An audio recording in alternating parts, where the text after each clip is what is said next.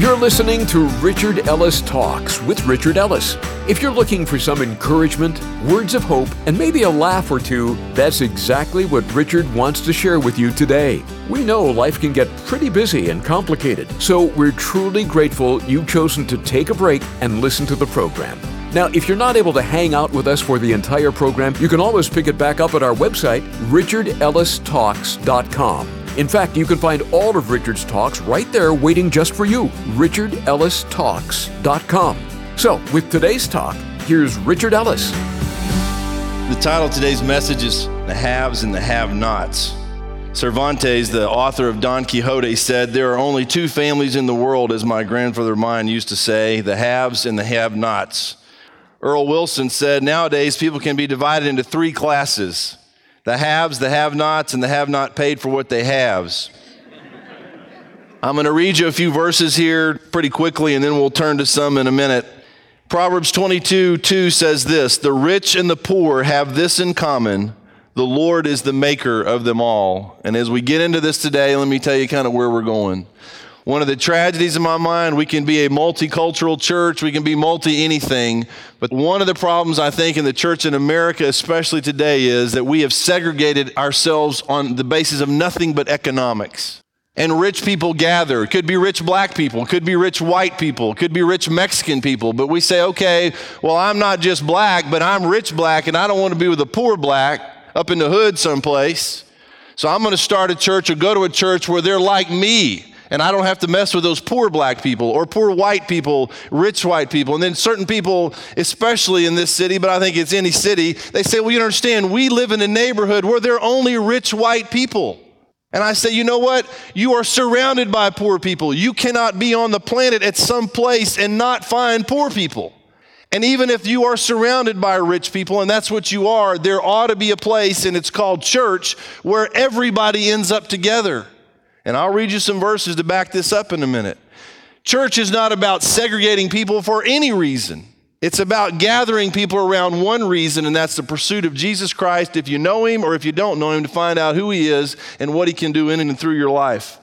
So, rich and the poor have this in common. The Lord is the maker of them all. You jump over to Luke chapter 4. Jesus goes into Nazareth, his hometown. He goes into Nazareth and he goes into the temple, into the synagogue there, and he's handed the book of Isaiah and he's about to speak. And of all the places he'd go in Isaiah, and he starts in verse 18. And look what he says The Spirit of the Lord is upon me because he has anointed me. And look at the first thing he says to preach the gospel to the poor right off the bat. Jesus in his hometown explaining to them what is happening. And then he reads the rest of the passage and says in verse 21 Today this scripture is fulfilled in your hearing. This passage in Isaiah was talking about Jesus coming, and Jesus says, I've read it to you. I am the one that was to come. I am Messiah. But the first thing he mentions is that he was anointed to preach the gospel to the poor. Romans chapter 15, verses 25 and following. Paul says here, But now I'm going to Jerusalem to minister to the saints, for it pleased those from Macedonia and Achaia to make a certain contribution for the poor among the saints who are in Jerusalem. It didn't mean everybody in Jerusalem was poor, but among the saints in Jerusalem, there were poor people. It pleased them indeed that they are their debtors, for the Gentiles have been partakers of their spiritual things. Their duty is also to minister to them in material things. In Galatians chapter 2, 9 to 10, it says, And when James, Cephas, and John, who seemed to be pillars, perceived the grace that had been given to me, they gave me and Barnabas the right hand of fellowship, that we should go to the Gentiles and they to the circumcised. Then, verse 10, they desired only that we should remember the poor, the very thing which I also was eager to do. Don't forget the poor. What about the poor? Now, let me read you something off of worldbank.org. Understanding poverty. What is poverty? Poverty is hunger. Poverty is lack of shelter. Poverty is being sick and not able to see a doctor. Poverty is not having access to school and not knowing how to read. Poverty is not having a job.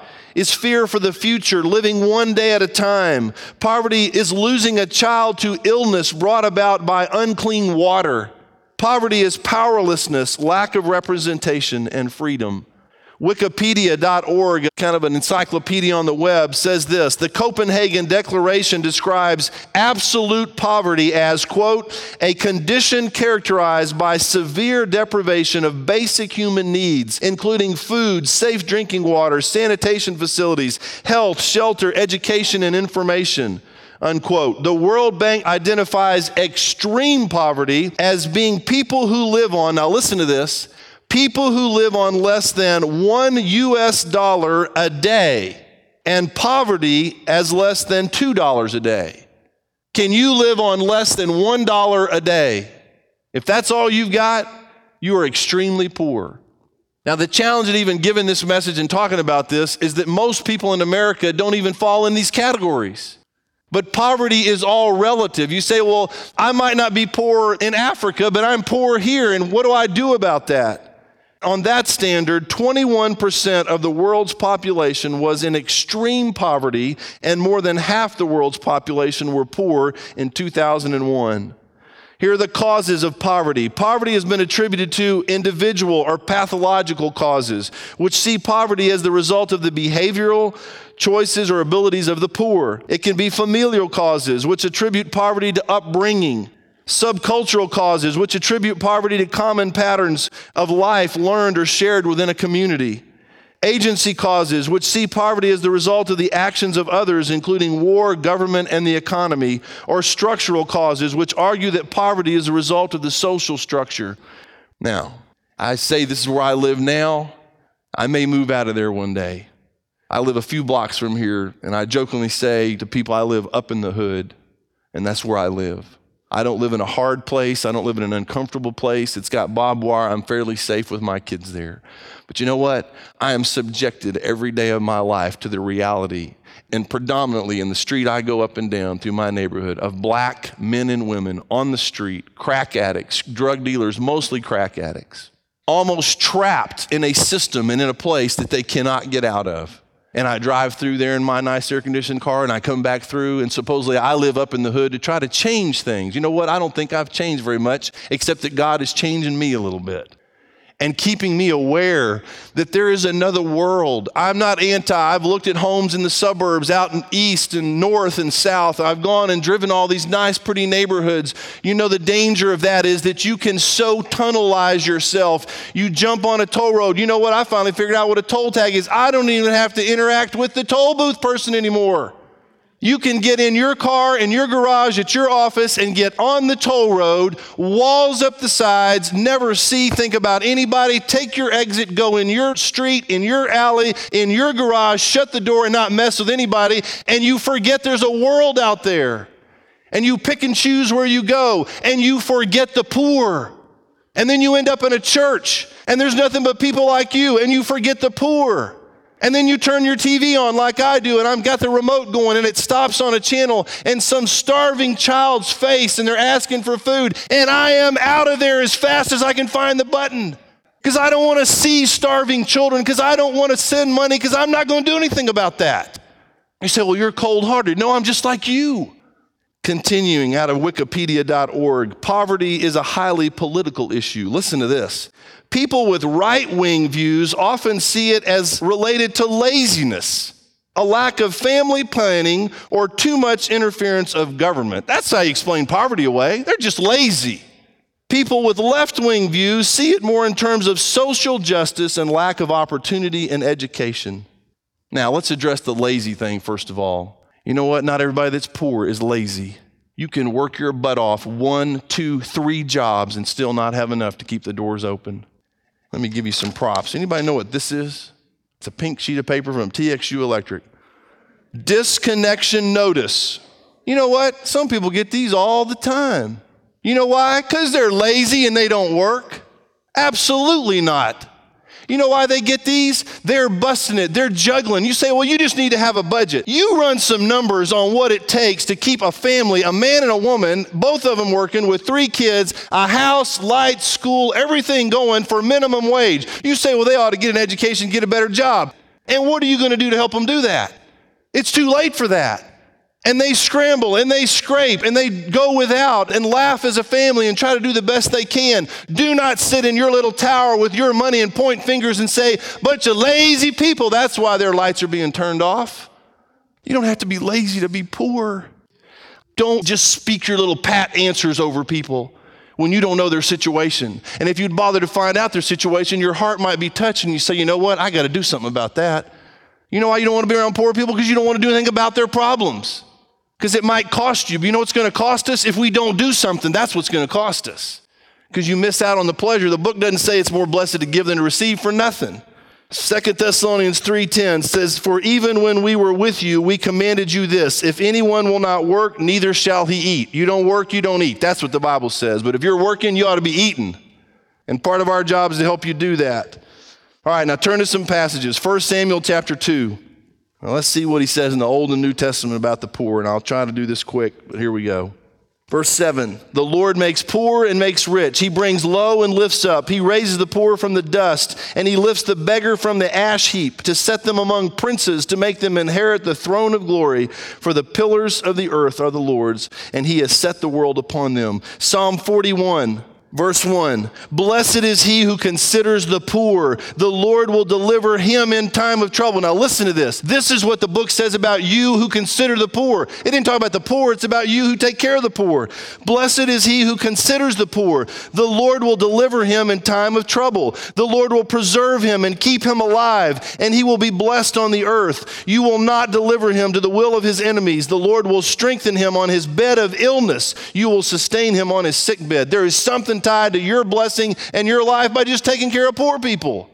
Psalm 82, verse 1 and following God stands in the congregation of the mighty. He judges among the gods. How long will you judge unjustly and show partiality to the wicked? Defend the poor and fatherless. Do justice to the afflicted and needy. Deliver the poor and needy. Free them from the hand of the wicked.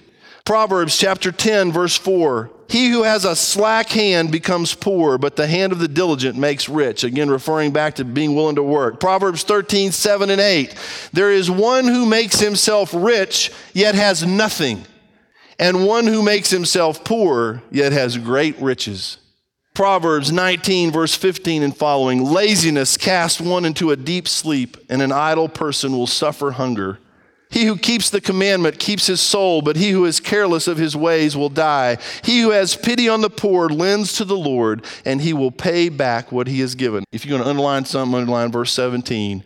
He who has pity on the poor lends to the Lord. You think, well, I'm going to lend you some money. You know what? You're lending God some money, and he will pay back what he has given. You say, well, I'm losing all my money giving to the poor. You know what? There's a whole other economy. And in God's economy, you can't outgive God. He's got a great bookkeeper up there. Proverbs 21 13. Whoever shuts his ears to the cry of the poor will also cry himself and not be heard. Proverbs 29 7, the righteous considers the cause of the poor, but the wicked does not understand such knowledge. Proverbs 37 and following, two things I request of you, he says here deprive me not before I die, remove falsehood and lies far from me, give me neither poverty nor riches. Feed me with the food allotted to me, lest I be full and deny you and say, Who is the Lord? Or lest I be poor and steal and profane the name of my God. Just give me enough. Why do you think he taught us to pray? Give us this day our daily bread. You think, oh, what a cute prayer. I got more than I need. For a lot of people, if not most people on the planet, it's about daily bread. It's breakfast, if there is such a thing. It's lunch, finding that. It's just one meal per day. Isaiah chapter 41. 17 and following. The poor and needy seek water, but there is none. Their tongues fail for thirst. I, the Lord, will hear them. I, the God of Israel, will not forsake them. And then on down in verse 20, that they may see and know. He's going to listen to him and answer him why. That they may see and know and consider and understand together that the hand of the Lord has done this and the Holy One of Israel has created it. Now, if some poor person in some part of the world is crying out to God for help and he hears them, he can either drop manna out of the sky or he can send it through somebody like us. Every once in a while, somebody shows up and says, Well, you don't have any buildings and blah, blah, blah, blah, blah. You know what? I don't want any buildings. If we're going to raise money, let's raise it to do something that'll matter forever. Let's feed some people. Let's help some people. Let's do something in Jesus' name that'll last forever. I'm not anti buildings. I'm not in the barn business. I'm in the sheep business. Isaiah 58. Now, this is a whole nother deal we're going to right now. If you haven't liked it so far, you're going to hate this. Verse 6. The context is here fasting, okay? Now, listen to this. And God says to them, Is this not the fast that I have chosen to loose the bonds of wickedness, to undo the heavy burdens, to let the oppressed go free, and that you break every yoke? Is it not? Now, why would you fast? He gives them one of the reasons here is, is it not to share your bread with the hungry, and that you bring to your house the poor who are cast out? When you see the naked, that you cover him, and hide not yourself from your own flesh. Why would you fast? And you say, well, man, I don't have to fast. I'll just give money. You know what? There are people don't have enough, so they withhold. They say, you know what, God, I'm going to fast, and the food that I would have eaten, the money that I would have spent, I'm going to fast so that I can help the poor. What a wild concept. Think of what we spend on Starbucks alone, for God's sake. Fast Starbucks for a week or two or three. We have support groups for those people that do that. We think nothing of going to Starbucks and getting, as my daughter calls it, a crappuccino. And three bucks later, you know, you add that up over a week or something, 30 days of crappuccinos is a lot of jack. And if you go on and read Isaiah 58, he says these things will happen. And then look at verse 8. When you do these first things, then your light shall break forth like the morning. It uncorks some stuff if you stop and say, okay, God, I'm willing to stop and pray and give up whatever I got to get up for my own benefit, as it turns out. And you'll have to read that on your own later in Isaiah 58. I'm going to go these fast. Mark chapter 12. Jesus sitting across the treasury in verse 41. A poor widow came and threw in two mites, which make a quadrans. So he called his disciples to himself and said, Assuredly I say to you, this poor widow has put in more than all those who have given to the treasury, for they all put in out of their abundance, but she out of her poverty put in all she had, her whole livelihood. You know, it's interesting, the less you got, the easier it is to give everything. The more we get, the harder it is to let go of it. Well, that's my favorite, you know, whatever. Your favorite what? Look at this about throwing a party. You want to throw a party? Jesus tells you how to throw a party. Luke 14, 12. Then he also said to them who invited him, When you give a dinner or a supper, don't ask your friends, your brothers, your relatives, nor rich neighbors, lest they also invite you back and you being repaid. But when you give a feast, invite the poor, the maimed, the lame, the blind, and you will be blessed because they cannot repay you, for you shall be repaid at the resurrection of the just. Throw a party for those people, see what happens. We're not throwing a party for them. We don't want them in our house. Well, I invited you to my party. Am I on your list now? You got to invite me to your party now. And we're just going back and forth. Invite somebody who can't do anything for you.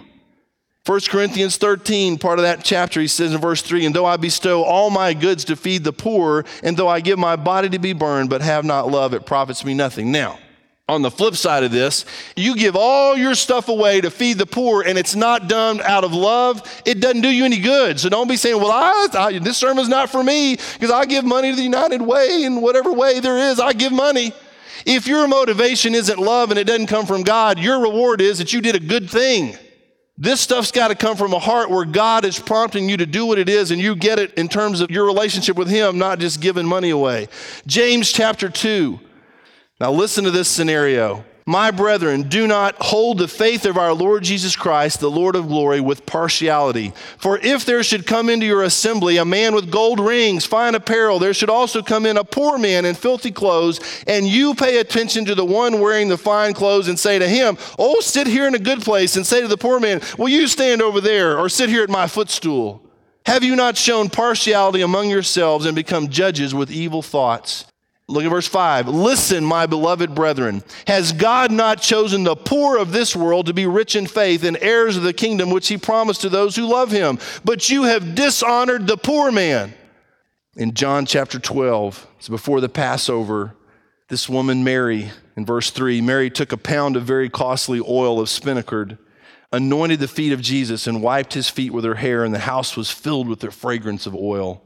But one of his disciples, Judas Iscariot, Simon's son, who would betray him, said, Why was this fragrant oil not sold for 300 denarii and given to the poor? Now Judas Iscariot's all concerned about the poor. He's a thief, for God's sake.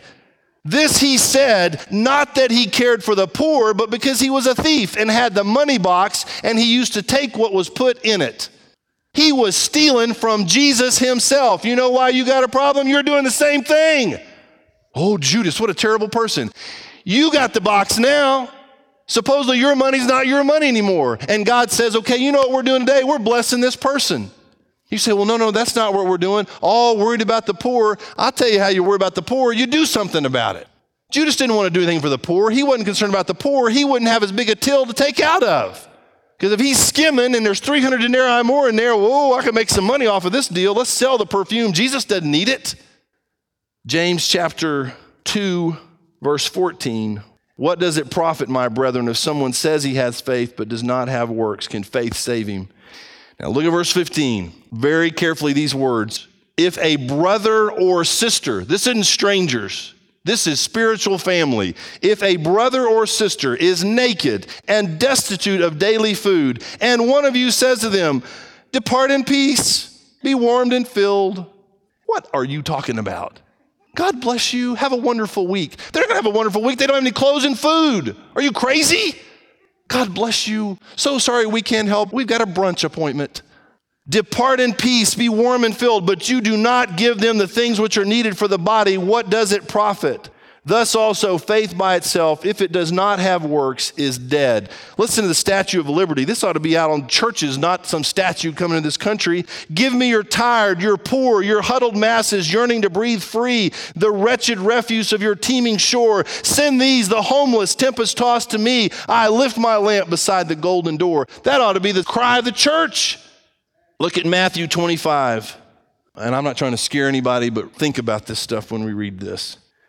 Matthew 25, 31. When the Son of Man comes in his glory and all the holy angels with him, then he will sit on the throne of his glory. All the nations will be gathered before him, and he will separate them one from another as a shepherd divides his sheep from the goats. And he will set the sheep on his right hand, but the goats on the left. Then the king will say to those on his right hand, the sheep, Come, you blessed of my Father, inherit the kingdom prepared for you from the foundation of the world. For I was hungry, and you gave me food. I was thirsty, and you gave me drink. I was a stranger, you took me in. I was naked and you clothed me. I was sick and you visited me. I was in prison and you came to me. And the sheep say, What? Then the righteous will answer, saying, what are you talking about? Lord, when did we see you hungry? See, we say, well, if it was Jesus, I would help him.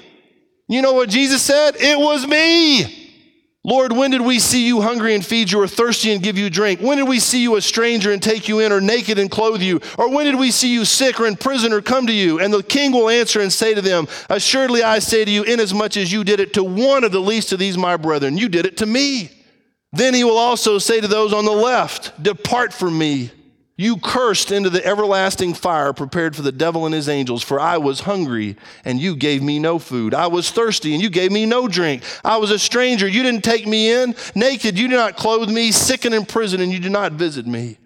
Then they also will answer him, saying, Lord, when did we see you hungry, thirsty, stranger, naked, sick, prison, and didn't minister to you? Then he will answer them, saying, Assuredly I say to you, inasmuch as you did not do it to one of the least of these, you did not do it to me and those will go away into everlasting punishment, but the righteous into eternal life. Matthew 5 3 says this Blessed are the poor in spirit. So it's blessed to be spiritually poor. One thing to be poor in spirit, quite another to be spiritually poor. Without Jesus, you're not just poor, you are busted, you are broke, you are bankrupt. Before Richard comes back to wrap things up for us today, I'd like to share a couple important things with you. Let me encourage you to take a minute and check out our website, richardellistalks.com. You'll find today's talk right there in the Talks page, along with all of Richard's messages. You can even forward them to a friend so they can hear them too. You'll also find the prayer wall to add your prayer requests a link to connect with us, the contribute page for you to be able to give to this ministry, a radio station finder, all our social media links, and much more. So check it out, richardellistalks.com. And Richard's back now to wrap up today's talk. The last verse I want to read is 2 Corinthians chapter 8, verses 7 through 9.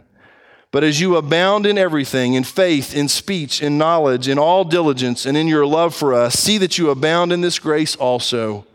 I speak not by commandment, but I am testing the sincerity of your love by the diligence of others.